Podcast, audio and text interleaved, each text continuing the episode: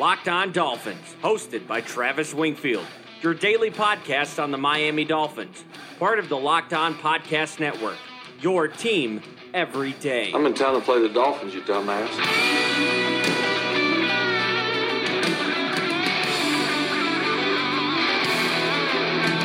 What is up, Dolph fans, and welcome into the Tuesday, September the 3rd edition of the Locked On Dolphins podcast. I am your host, Travis Wingfield, and as always, I am here to bring you your daily dose of Miami Dolphins football. And on today's show, more roster moves as the Dolphins continue this purge, a promising defensive tackle, and the GOAT now gone. We'll go over the article on lockedondolphins.com discussing the past, the present, the future of this organization with an off-season simulation plus that simulation includes the Bama quarterback with the first pick, and we'll discuss the importance of getting that first pick, a detail on the character of Tua Tagovailoa from someone close to the Bama program. All of that and a whole lot more, but first, before any of it, I kindly invite each and every one of you to subscribe to the podcast on Apple Podcast. Leave us a rating, leave us a review. You can find me on Twitter. It's at Wingfield NFL, voted the number one follow on Dolphins Twitter by Dolphins Twitter. You can find the show at Locked On Fins and LockedOnDolphins.com, the number one blog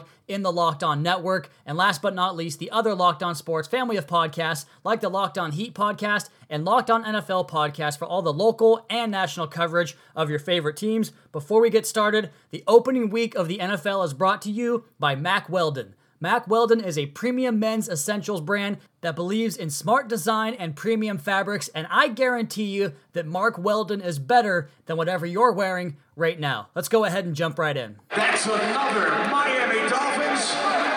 Some roster news to report on Monday as the Dolphins made two more changes, a couple of surprises. Vince Taylor, the third year defensive tackle, has been cut. And the reason for this is probably threefold. Number one, his preseason wasn't good. He had a bad camp and a bad preseason. He started off strong in training camp and then kind of fizzled. He was consistently on the third team defense, and then in the games, he wasn't really doing a whole lot against those backups. That was concerning. Number two, he's not really a scheme fit for this defense. There's going to be casualties as we turn this thing over, as the roster is basically 80% new this year compared to last season. And Taylor's one of those guys that was more of an explosive speed type, change of direction one gap, get up field type of players. That's not what they want this defense to do. They brought in his replacement already. We'll talk about John Jenkins in just one second. But the final note here on Taylor Injuries and conditioning are a big factor here as well. Taylor ended both of the last two years on injured reserve. He had some nicks throughout training camp.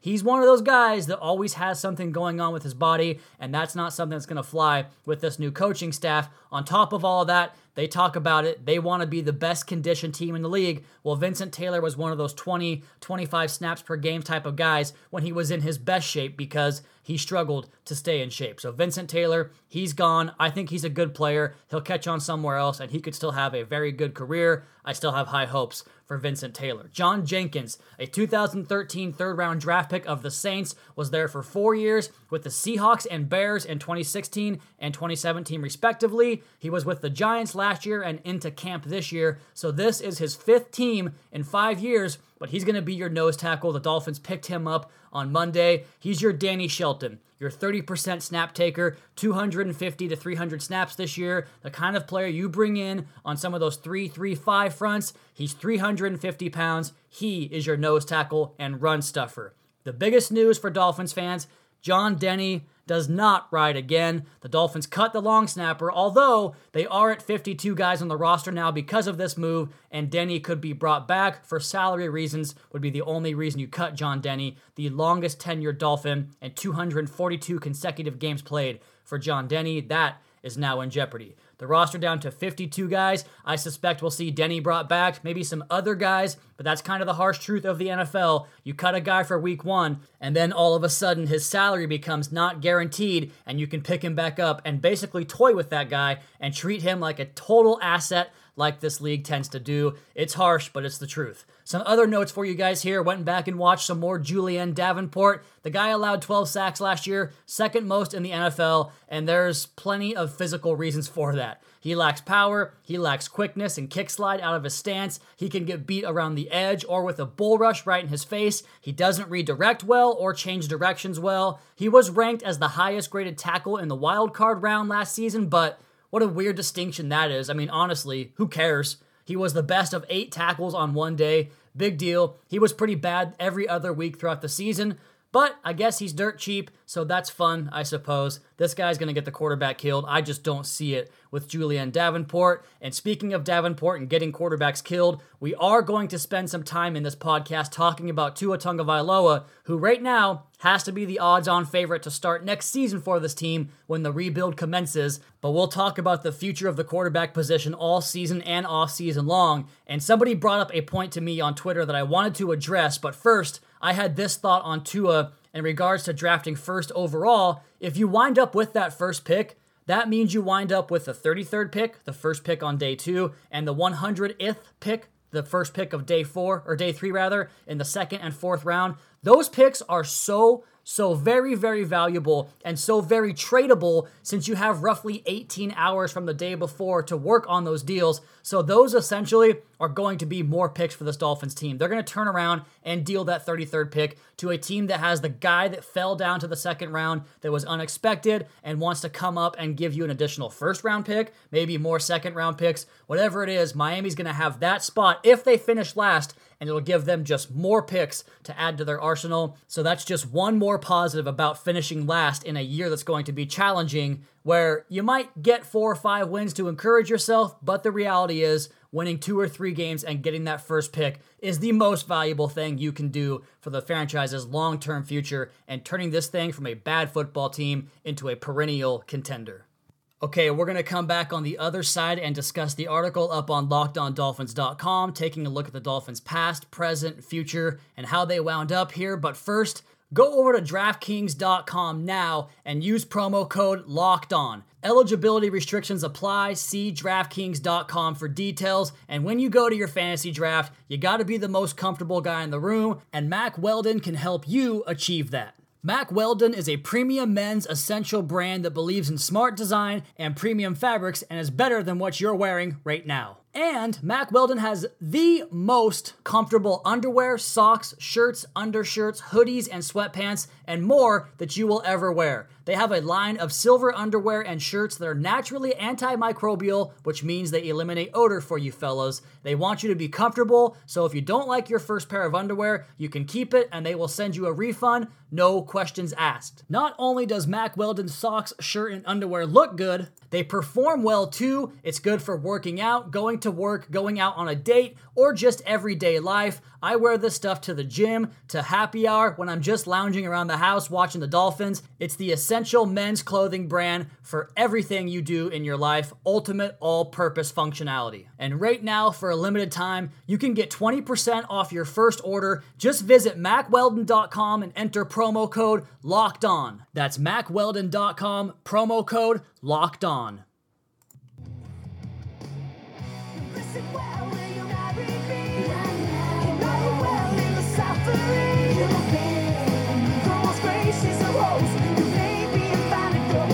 Yeah, the suffering might be bad in 2019, but we should come out on the other side smelling like roses. And before we get into this article on lockedondolphins.com, where I'm going to explore the past, the present, and the future of this organization, how we wound up here, how we get out of it. But first, some news into the podcast. Recording this early on Monday morning, so apologies for not being the most up to date imaginable. But Raekwon McMillan did return to practice on Monday, so that is encouraging. This linebacker group, as we'll talk about here in just one second, is my favorite position on the team, and getting Raekwon back for that is a big piece. So go over to lockedondolphins.com right now and follow along with me. This article is titled Looking Back, Looking Ahead, and Everywhere in Between, and it discusses why the Dolphins are projected to finish last in the NFL. And you go back to the Mike Tannenbaum era, and basically those accounting errors, those roster mismanagement errors, are why the Dolphins are in this position where they have to cut salary, they have to cut talent, and try to push resources into the future and get themselves back to a quality baseline because Tannenbaum kind of destroyed that in many ways. And I know somebody that used to have a connection to the Dolphins front office, and he would refer to Mike Tannenbaum as the crack pipe because every time a notable veteran hit the market, Tannenbaum would start putting his ducks in a row to measure the premium he has to spend to go get that veteran, hence the crack pipe. And then he got Adam Gase, who was a fellow late night lunatic that would never sleep and think about these ideas and knock on Dow Loggains' door at 2 o'clock in the morning to give him concepts and ideas. So Gase and Tannenbaum were all about the now, all about the immediate fix, which is a funny word considering Chris Foerster's time here. But you look at the contracts they used to fill these immediate needs and to just bandage over these roster holes and gaps. You talk about Kiko Alonso getting $29 million over four years, 18.5 million bucks guaranteed for a middling linebacker. Defensive end Andre Branch, probably the worst contract of them all. Three years, $24 million, 16.8 guaranteed. He's now out of the league two years after that contract was signed. Lawrence Timmons, two years, 12 million, 11 of that guaranteed. Of course, Miami got out of some of those guarantees because he went AWOL. TJ McDonald, four years, 24 million, only 10 guaranteed, but still, that was after one preseason game we saw him in Miami. Jay Cutler, totally wasted 10 million bucks on that signing. Danny Amendola, two years, 12 million, 8.25 guaranteed. Just a lot of bad contracts. And you can talk about Albert Wilson, Frank Gore, and even Josh Sitton, I think were all good decisions. But for the most part, it was bad free agent signings compounded by drafting for immediate need to fill those holes. And that lack of long term foresight is why we're here in 2019 completely clearing the decks and planning to remake this thing entirely from scratch. You go down the notable veteran departures compared to the arrivals Ja'Wuan James, Cam Wake, Ryan Tannehill, Robert Quinn, Frank Gore, Danny Amendola, TJ McDonald, Laremy Tunsil, Kenny Stills, Josh Sitton, Andre Branch, Ted Larsen. That is a lot of talent going out the door. All you brought in at the veteran standpoint Eric Rowe, Josh Rosen, Ryan Fitzpatrick, Julian Davenport, Danny Isidora, Evan Boehm, Sam Eguavoen. So if you want to ask me where this team got worse, I mean, I didn't love most those players in that first column. Ja'Wuan James and Cam Wake were great. Ryan Tannehill was a good player. Robert Quinn was a good player. So was Frank Gore. The rest, with Laremy Tunsil obviously the side, he's a blue chip talent. The rest are eh. But that's five or six guys I just discussed that are good players. And what do we bring back? Eric Rowe, I mean, Julian Davenport, Josh Rosen, where's the real win in that haul? It's all about the future. It's going to be a rough year, but better times are ahead. And so, what I did in this piece was separated the roster into each position by position, but with three subcategories. One, the current situation. Two, the future need. And three, our projected resource allocation to that position. I've got 18 draft picks. I think after all those trades, I think that's where we are in the next two years. So I use those draft picks. I gave myself two premium free agent buys because of the salary cap allotment we have next year and two bargain free agent buys. So let's go ahead and get right into it. Right now at quarterback, we know about Fitzpatrick and Rosen. Fitzpatrick's contract expires after 2020. Rosen is here for the next three years cheap. The Dolphins are pretty much certainly going to spend a high draft pick on a quarterback next year, and that guy most likely competes with Josh Rosen for the starting job. At tailback, you've got Kenyan Drake and Kalen Ballage, Mark Walton, Patrick Laird, and Myles Gaskin, and even Chandler Cox all on their first contracts. Of course, Drake could be gone next year, and if that does happen, Ballage probably gets elevated into the 1A back with Walton and Laird as kind of the backup guys, and then from there, you could see Miami use one of those mid round draft picks, we'll call it a fourth round pick, to replace Kenyan Drake. At wide receiver, I think this group could be good for the future. It just depends on what happens with Preston Williams and Jakeem Grant and Albert Wilson. Can they all prove to be healthy and be the real deal? If they can, the Dolphins can probably pass on the receiver group early, but I don't know how likely that is. So Miami can probably spend one of those high to mid round picks on a receiver. Unless Preston Williams proves to be the truth, then you can probably just ignore it altogether. At tight end, Gesicki, Smythe, and O'Leary. O'Leary's a free agent after the year. Gesicki and Smythe here for three more years. We'll see how those guys develop and how they grow because they are very different in what they do well and what they don't do well. O'Leary, a free agent after the year. I'd imagine they find his replacement with bargain free agency or a middle of the road draft pick. Now, on the offensive line, this is where the resources are going to be sunk into because you swap out Laremy Tunsil for Julian Davenport, probably the greatest downgrade in the NFL this year. And then you've got Deiter, Calhoun, Reed, and Boehm, who were here for multiple years. Jesse Davis has one year left on his contract, and Dan Kilgore has an out after the 2019 season. So I do believe that he probably will be out the door as well. The future, not so bright at this position, or maybe it is because the Dolphins do have a lot of low risk investments in the group between Deiter and Prince and Calhoun, two draft picks, one undrafted, two guys they traded for the other day over the weekend to come in here and compete. I think Miami's going to pour resources into this group. I spent the 33rd pick in the draft, that first one of the second round, on a left tackle. I signed La'el Collins or Joe Thuney. I'm going to say it's Collins because I think that Thuney gets a new deal in New England. And I also brought in a bargain level free agent to start on the offensive line. So between those three additions and hopefully some development from one of those many guys on the interior, like Deiter, like Chris Reed, like Shaq Calhoun, hopefully the Dolphins can round out a starting five next year that's actually competitive compared to what it is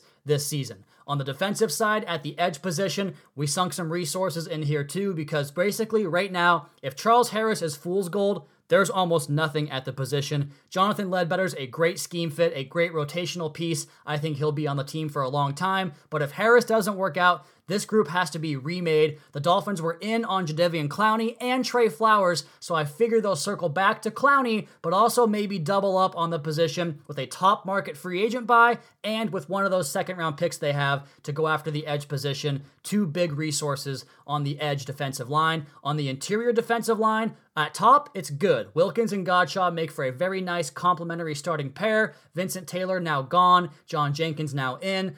Christian Wilkins is in the first year of a five year rookie deal with that fifth year option, obviously, and Godchaux is due at the end of 2020. I imagine he'll be in line for a new contract here pretty soon, and we're going to have to get some more role specific and rotational depth beyond these guys in free agency and the draft. So I suspect a maybe low level free agent buy and some late draft picks to bolster the depth of the interior defensive line. I talked about linebacker being my favorite position on this team, and it totally is. Jerome Baker is poised for a breakout year, while I believe that Sam Eguavoen might have been the best buy all offseason long. Those two guys are fit for the modern day linebacker in the NFL. They can hit, they can run, they can cover, they can blitz. And Raekwon McMillan back at practice, if he can return to his late 2018 form, this threesome is talented and built for today's NFL. And Baker and Eguavoen are under contract for three more years each. McMillan, two more years. You add in Andrew Van Ginkel, four year rookie deal. Vince Biegel, who I think complements Van Ginkel well as a sub package pass rusher off the edge. I like this position group. There will be a minimal investment, if any at all. And I think that all three of those top guys prove to be very good players for this team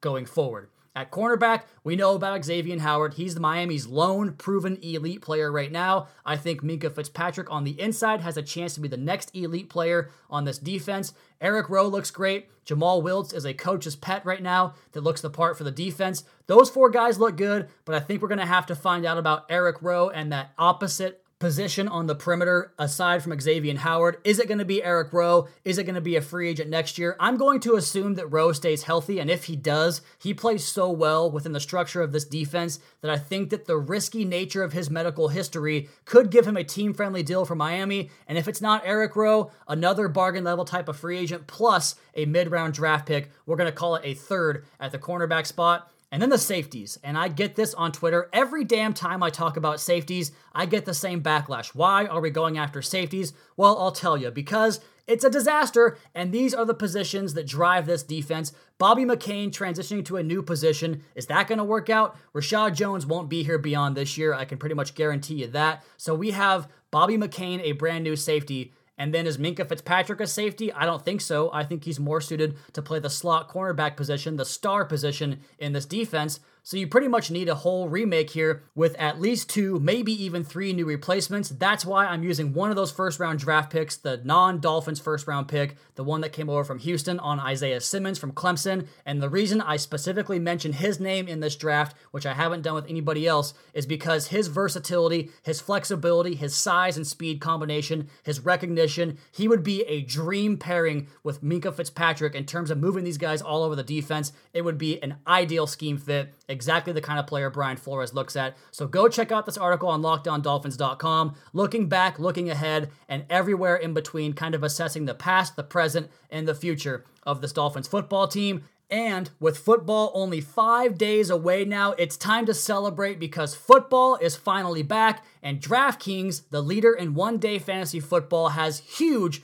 week one contests. The first one starts this Thursday night when Chicago and Green Bay kick off the season in a single game showdown with $2.5 million in total prizes up for grabs. Draft your single game showdown lineup and feel the sweat like never before. It's simple. Just draft six players from the season opener, stay under the salary cap, and see how your team stacks up against the competition. Plus, new users who sign up today on DraftKings using code LOCKED ON will receive a free shot at the $1 million top prize. Nothing adds to the sweat of watching games quite like having a shot at a million dollar payday. Get in on the season opener action. Download the DraftKings app now and use code LOCKED ON for a limited time. Both new and existing users can get a deposit bonus up to $500, and new users don't miss the extra special week one bonus. Enter code LOCKED ON to get a free shot at $1 million with your first deposit. That's code locked on only at DraftKings where you can make it rain. Minimum $5 deposit required. Deposit bonus requires a 25 times playthrough.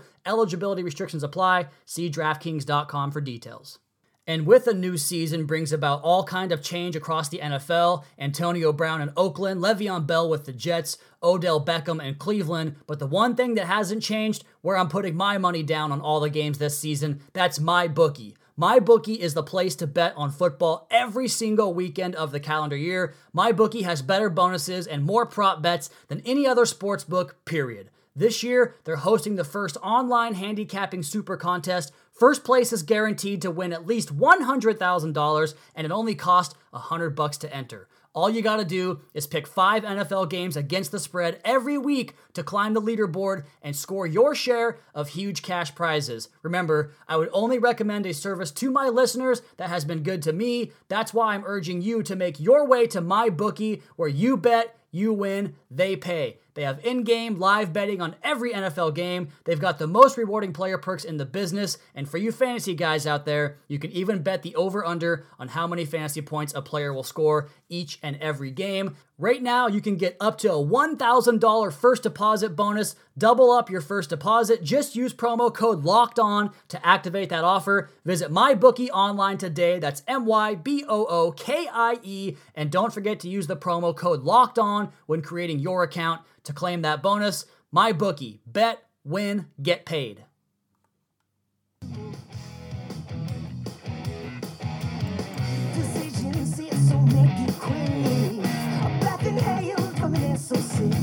Not to uncover old wounds and scratch them up and make them bleed again, but I had a thought over the weekend that is there any doubt right now, given the fact that Ryan Fitzpatrick won the opening day job, that Ryan Tannehill probably makes this team a better team on the football field?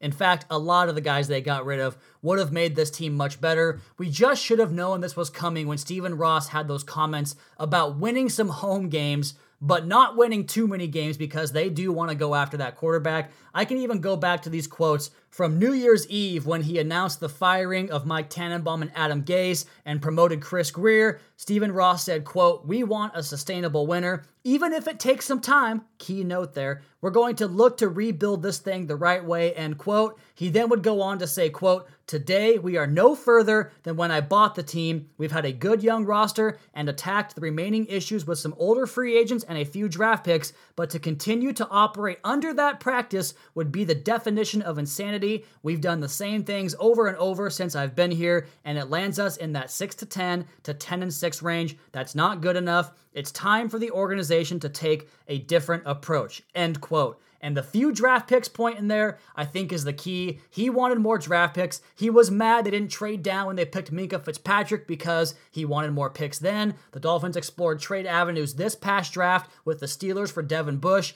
It just didn't happen. This team wants draft picks. That's how they're going to build this thing. Through the draft, like it or love it, that's the plan. And through that draft is where you're going to find your quarterback. And let's just make this perfectly clear. Every time I talk about these future quarterbacks, Josh Rosen is lumped into that group. He's part of the evaluation with all these quarterbacks because he has to be. Even if Josh Rosen plays like a top 15 or 12 quarterback and shows growth, are you going to pass on a guy that you think could be top three or top five in the league? That's where we're at. That's why we talk about these quarterbacks, and that's why we're discussing Tua Tagovailoa. And I have some notes on the character and person that Tua is. You'll recall I put out a tweet on Sunday night talking about his family aspect and how his family traveled from Hawaii to be with him and his brother, who's also enrolled at Alabama playing quarterback there right now. And Miami's only an hour and a half flight from Tuscaloosa, so that might be a benefit in terms of Tua deciding to come out early and forego his senior year because he's on track right now to graduate this year and I think the NFL is waiting for him.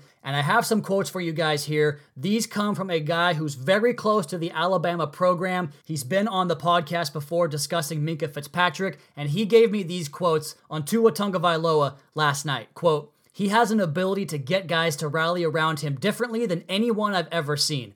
Obviously, the talent speaks for itself and helps in the locker room, but you just won't find anyone that has a bad thing to say about him as a person. He could be huge for a locker room that is pissed off about trading away top talent. And one more thing that stood out to me is the way he handled the situation of playing behind Jalen Hurts. Tua was better, and just about anyone could see that day in and day out, but he handled it. And when he got his chance, all he did was throw for three touchdowns in the second half and overtime and won the Natty after we were shut out in the first half. He was still asked to compete for the job going into the next season and won it, but just look at the relationship he still has with Jalen. It was well documented throughout last season when they were celebrating together as teammates, but even now, his Instagram story is him watching Jalen Hurts against the Houston defense tonight with his new team in Oklahoma. He also told me that Tua is as advertised. All the great things you hear about him as a person, as his character, is all for real. So you think that might be something the Dolphins coaching staff is interested in?